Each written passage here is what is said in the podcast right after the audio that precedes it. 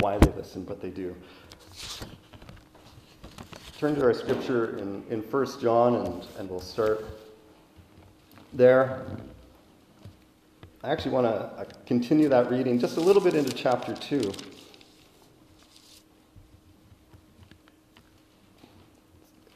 Chapter 1, verse 9, I'll just pick up there. It says, If we confess our sins, he is faithful and just to forgive us our sins and to cleanse us from all unrighteousness. And if we say we have not sinned, we make him a liar, and his word is not in us. My little children, these things write I unto you, that you sin not. And if any man sin, we have an advocate with the Father, Jesus Christ the righteous. And he is the propitiation for our sins, and not for ours only, but also for the sins of the whole world. And hereby we do know that we know him, if we keep his commandments. He that saith, I know him, and keepeth not his commandments, is a liar, and the truth is not in him.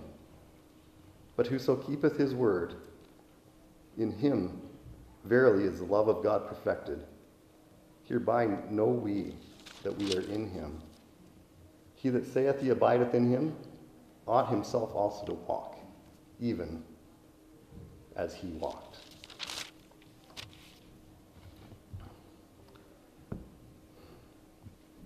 This passage, as we, the second half of chapter 1 and, and up to this point in chapter 2, we see some comparisons taking place, and I want to look at those this morning. And that comparison if you were to look at verse 6, is the beginning of this. It says, If we say, versus verse 7, but if we walk. Are you a lip service Christian? Is my question for you this morning. Do you say that you're a Christian, or does your walk show that you're a Christian? and there can be a difference. And we're going to look at that this morning. The introduction to this book, this chapter, this is the same John that wrote the Gospel of John, the same John that wrote the book of Revelation. And when he introduces this, the opening phrases of this, this book and this chapter, he, saw, he talks about which that which was from the beginning, which we have heard, which we have seen with our eyes, which we've looked upon and our hands have handled. John lived with Jesus. He walked beside him through that three years of ministry. John was by Jesus' side. He had the experience of hearing Jesus' words from his own mouth of seeing the miracles that Jesus did firsthand and physically touching his body, even physically touching his resurrected body. He had that personal one on one experience with Christ. And that's where he's coming from when he's writing this letter. It's like it is from that personal experience with Christ. He knows firsthand what he's talking about. If you were to compare the opening verses here with the opening verses in the Gospel of John, you'll see a very direct comparison in the way that he presents Christ. And that's a very, just shows John's heart and his understanding of, of who Christ is and the importance of his deity and the work that he did. When we get to verse 4, he says, This is the purpose of his writing. He says, These things write we unto you, that your joy may be full. That's the reason. Now, I don't know about you, but throughout my, I've been a Christian. I grew up in a Christian home. I've been a Christian basically my whole life. Yes, I, there's a point of salvation in there, but I was I grew up in that type of home, that type of environment. And so in talking with people that are not from a church background, they always seem to have the impression that being a Christian requires a boring life. A dreary life, that we don't get to do anything that's fun. But John doesn't see it that way. He says, I'm writing this that your joy may be full. There's true joy in serving God. True joy isn't found in doing the things that God says we shouldn't do. The things that God says we shouldn't do is for our good. The things that He says we should do that we don't want to do is also for our good and for the good of others. And when we do those things, when we live a life like that, we can have a life filled with joy. We get into the message here now. Verse 5 says, This then is the message which we have heard of him and declare unto you that God is light, and in him is no darkness at all. If we say that we have fellowship with him and walk in darkness, we lie and do not the truth. And so here we see the beginning of this if we say. And every time he says that, if we say, he's pointing out something that someone claims to live a Christian life, someone claims to be a follower of Christ. But their walk doesn't show it. And this is the beginning of that. And if we say we have fellowship with Him and walk in darkness, we lie. He says, You lie. You're a liar if you claim that, but your life doesn't show it. I'm going to turn to the Gospel of John just briefly and look at a, a familiar passage to most people starting with one of the, the most known verses of the Bible, John chapter 3, verse 16 begins, says, For God so loved the world that he gave his only begotten Son, that whosoever believeth in him should not perish but have everlasting life. That verse is very clear, and I want to be clear in what I'm saying this morning. I'm talking about living a life that shows that you've trusted Christ as your Savior, that you are a follower or a disciple of Jesus Christ. But my salvation does not come from doing those things. Those things come from my salvation, right? It is a correct understanding of that order. It's not my salvation from my works, it's my works are due to my salvation. Because of what Christ did for me, I now live a life that's pleasing to Him. And that's a very important distinction to make. It is simply through faith, believing in Christ's sacrifice for our sins, that we're saved, not through the things that we do. But once we believe that, there's a life that follows that should desire to please Him. Verse 17 carries on For God sent not His Son into the world to condemn the world, but that the world through Him might be saved. He that believeth on Him is not condemned, but he that believeth not is condemned already, because he hath not believed in the name of the only begotten Son of God. And this is the connection to 1 John now. It says, This is the condemnation that light is come into the world, and men loved darkness rather than light, because their deeds were evil. For every one that doeth evil hateth the light, neither cometh to the light lest his deeds should be reproved. But he that doeth the truth cometh to the light, that his deeds may be manifest, that they are wrought in God. There's this picture of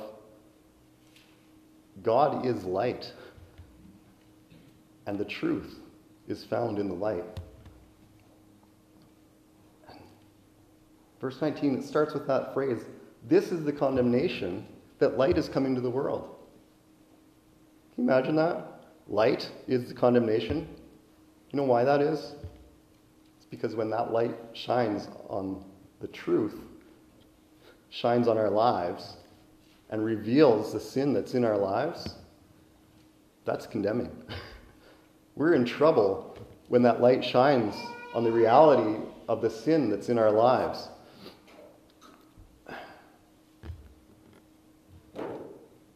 The light of Christ reveals my need for a Savior. But if I don't want that, if I just want to live in my sin, then I hate that light. And that's why it's considered that condemnation. Because men love darkness rather than light, because their deeds are evil. Would you rather stay in darkness, not have anybody tell you about your sin, about your need for a Savior? That's our job as Christians, is to tell our friends, our neighbors, our coworkers that they're sinners, that their sin is going to condemn them to hell forever. But that message in John 3:16, God so loved the world. It's not a message of hate when you tell someone that their sin condemns them to hell. It's a message of love because you give them the solution on top of that. And that's our job as a disciple of Christ, as a Christian. Your job is to tell people that message, to prevent them from suffering that punishment for their sin. And John here in John 1 John says, if we say that we have fellowship with him and walk in darkness, we lie.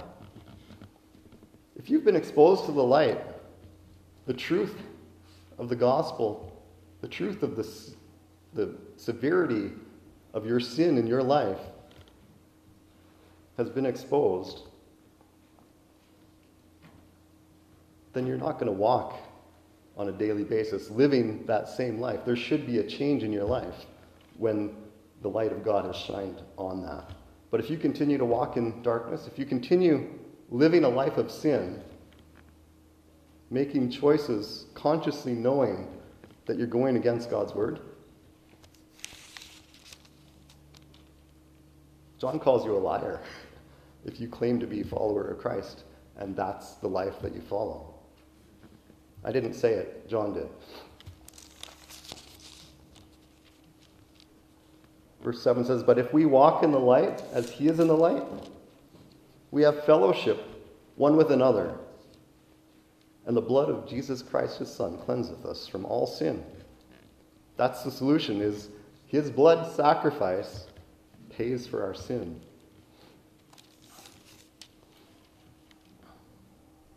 Just want to I'm going to turn to Hebrews 9 for a moment.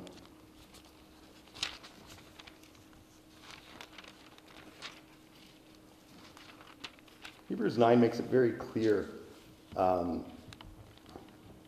what was accomplished by Jesus dying on the cross. It makes it very clear um, what the purpose of the Old Testament sacrifices was. So I'm going to read a bit of a section here. I'm going to start in verse 6. I'll read to verse 15. It says, Now when these things were thus ordained, the priests went always into the first tabernacle according to the service of God. And we're talking about the Old Testament sacrifices and, and all these ceremonies that took place then. It says, But unto the second, into the inner part of the tabernacle, it says, Went the high priest alone once every year, and not without blood, which he offered for himself and for the errors of the people.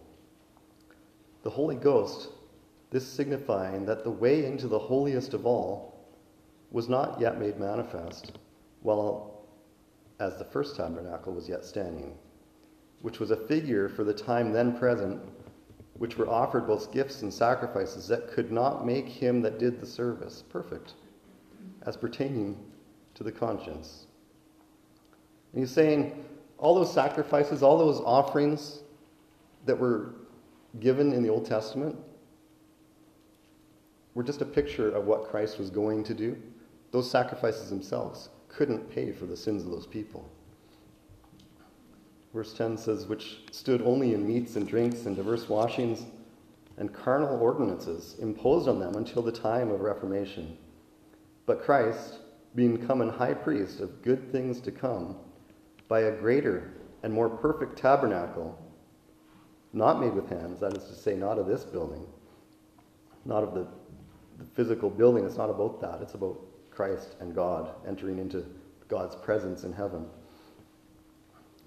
Verse 12 says, Neither the blood of goats or calves, but by his own blood he entered in once into the holy place, having obtained eternal redemption for us. For if the blood of bulls and goats and the ashes of a heifer, sprinkling the unclean, sanctifieth to the purifying of the flesh, how much more shall the blood of Christ, who through the eternal Spirit offered himself without spot to God, purge your conscience from dead works to serve the living God? And for this cause, he is the mediator of the New Testament, that by means of death, for the redemption of the transgressions that were under the First Testament, they which are called might receive the promise of eternal inheritance. That's the reward is eternal inheritance simply through faith in the sacrifice that Christ made on the cross, which was once for all. Verse 22 in that same chapter says, And almost all things are by the law purged with blood, and without the shedding of blood is no remission. The blood of Christ being shed on the cross was essential, was required to pay for our sins because it is a blood sacrifice that God requires as payment for sin. And it's only faith in that sacrifice that can get us salvation and can get us that eternal inheritance, access into God's presence. And to continue in 1 John 1, verse 8, once again says, If we say, if we say that we have no sin, we deceive ourselves, and the truth is not in us.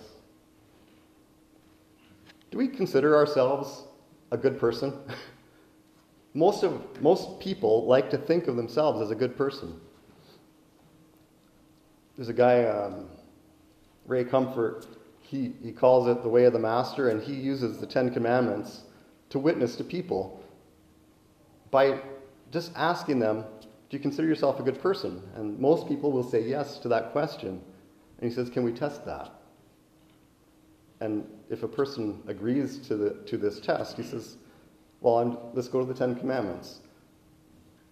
Have you ever told a lie? Well, I don't know anybody who's ever said no to that question. So you've broken one of the commandments immediately. You can continue on. You could do any of the Ten Commandments. And people have broken every one of them. Every person has broken every one of them. And he usually only goes through two or three, maybe four at the most. You've sinned. We continue to sin. If you lie, if you cheat, if you steal, and see the stealing, we're cleaning up some of our personal stuff out of the Bible camp right now, trying to separate what was ours from what belonged to the camp. And my wife was looking at some things we used to shop at the, the superstore, and if you spend more than the $250 or whatever it is, they, use, they would give us some kind of special free gift. And sometimes those free gifts were things that were useful for camp, and we would just throw it in, and snacks or different things. But there was something there sitting on a counter for the last three or four years, still in its package. And she says, does this belong to the camp or is it okay for me to take this home? And she's the, going through this is it stealing? Am I stealing? Am I doing wrong by taking this thing? Did it belong to the camp or is that because it was a free item? Is it up for grabs kind of kind of a question? And so she struggled with this thing because she wants to make sure she's doing what's right according to what would be honoring to God in the circumstances. And so we need to consider these things. Jesus took the thou shalt not commit adultery, and he made it apply to every one of us. And he's talking to from a man's perspective, but it goes both ways, of course. He says, if you look on a woman with lust, you've already committed adultery. You've already broken that commandment if you just look longingly at somebody. I think we're all guilty of these things. Do you ever envy? Do you ever wish you had something that somebody else has? You're guilty of coveting. You ever angry?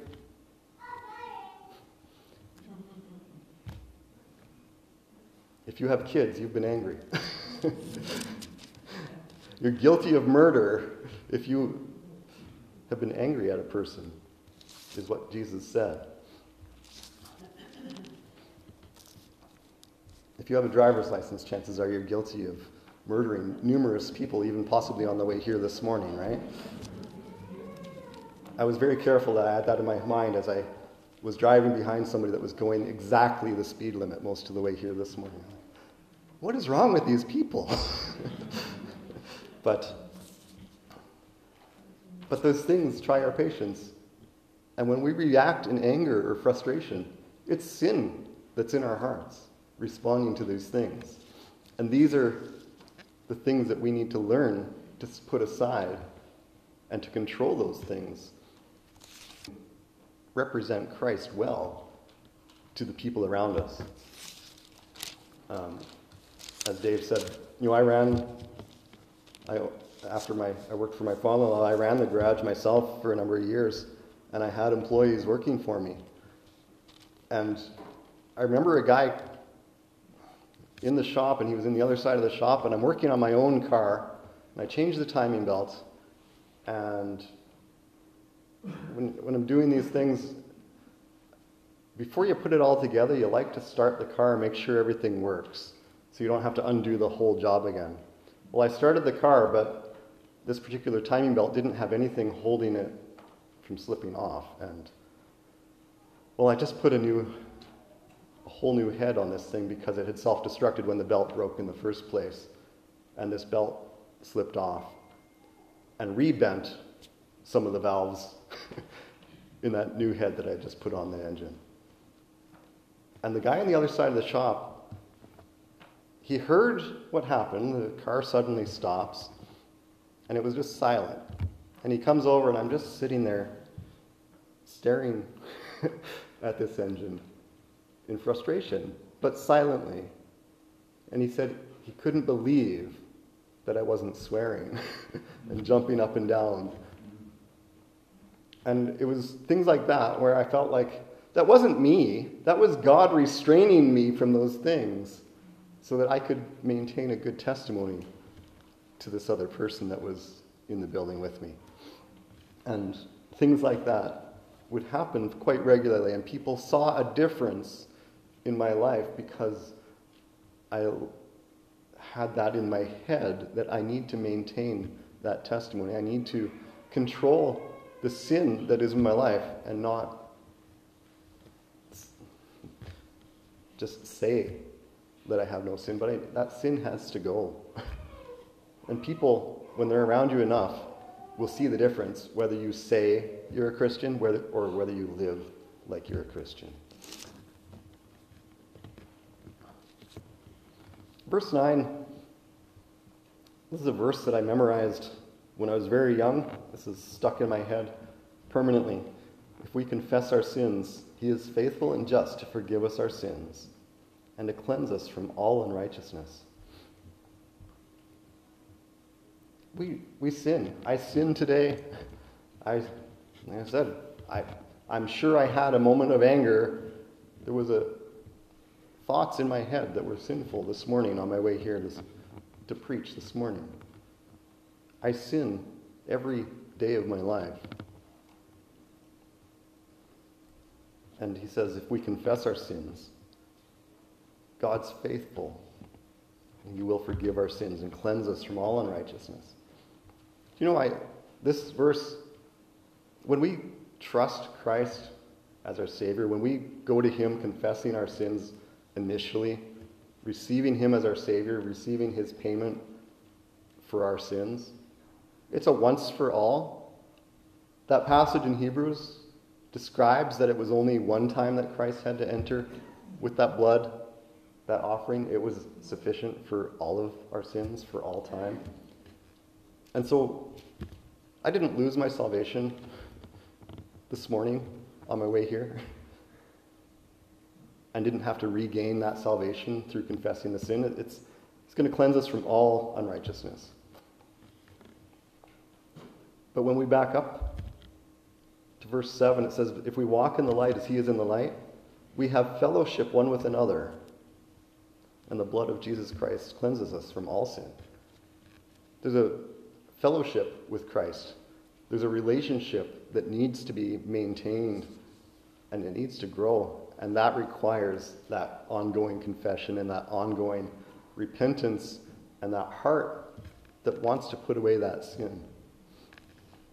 That's, that's the, the key to that relationship with God, that ongoing fellowship with Him, is that confession. It's not to regain my, my salvation, it's to maintain the relationship.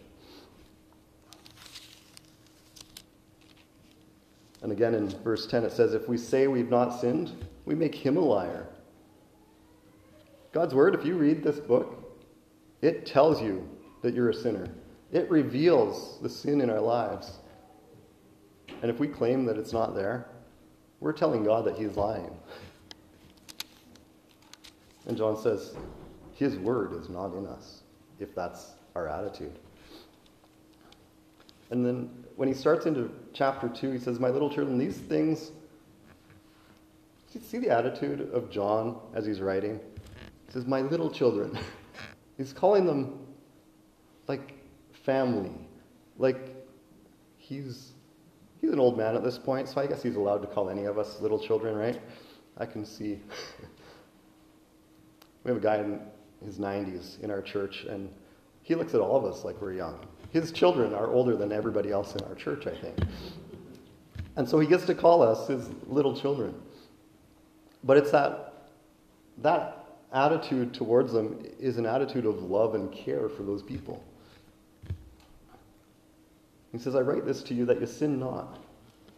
And if any man sin, we have an advocate with the Father, Jesus Christ the righteous. It was that he's pointing back to that sacrifice.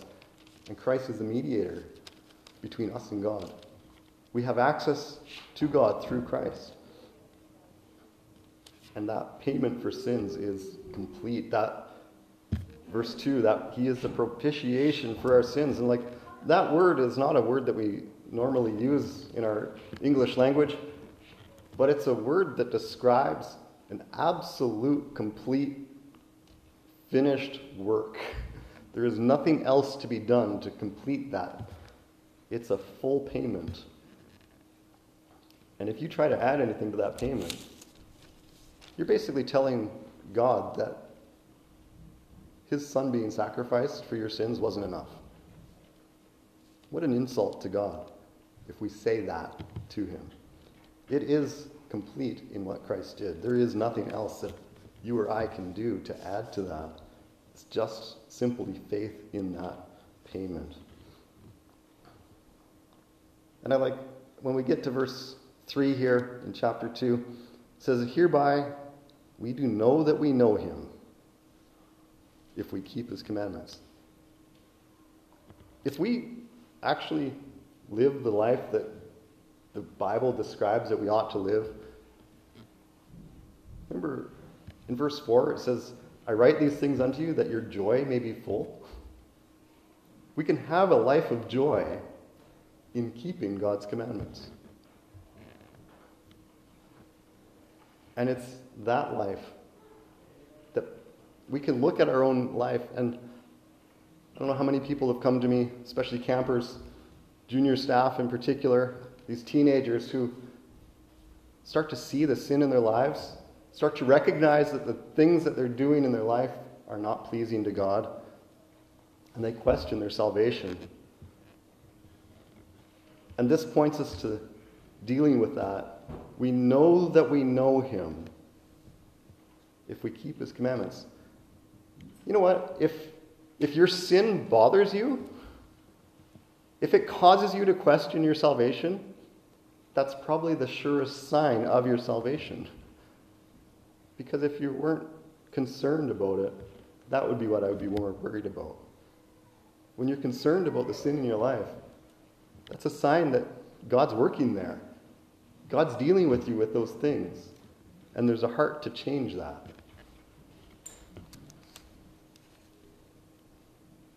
Verse 4 says, He that saith, I know him, and keepeth not his commandments, is a liar, and his truth is not in him.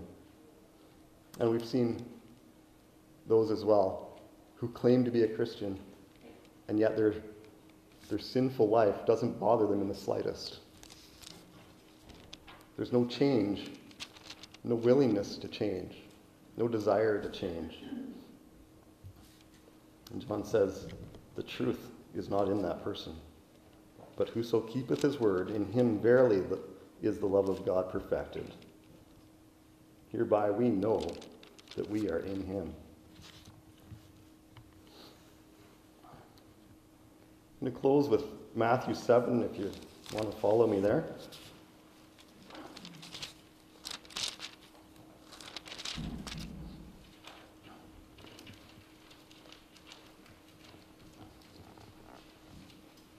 Matthew chapter 7, verse 21. Jesus is speaking and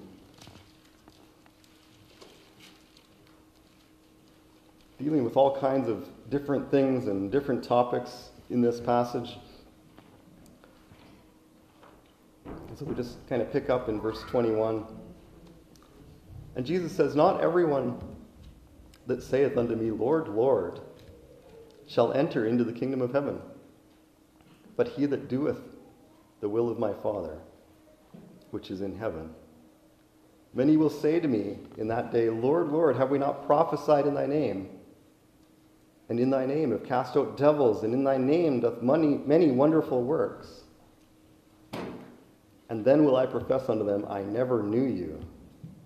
Depart from me, ye that work iniquity. Can you imagine the, the description is that they've cast out devils. We've done works, many wonderful works in Christ's name. And yet, you've never had a change in your own heart.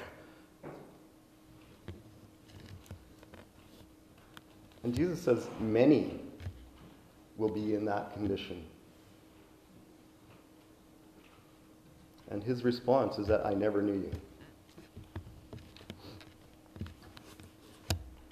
What's Christ's response going to be to you and me when we face him? Will it be, well done, good and faithful servant? Or will it be, depart from me, I never knew you? What an important question to ask, and something that we need to be certain of. We'll close in prayer. Lord God, as we have looked at this passage and the things that are said here that it's important for us to obey your word, to do the things that you have commanded us to do, to live the life that you have described in your word for us to live. Lord, it's not our, our salvation isn't gained through those things, but it is certainly demonstrated through those things. And it is important. Help us to see that fruit is important, and we need to bear fruit for you and for your sake, Lord. Help us to be a good witness to those around us. We pray this in Christ's name. Amen.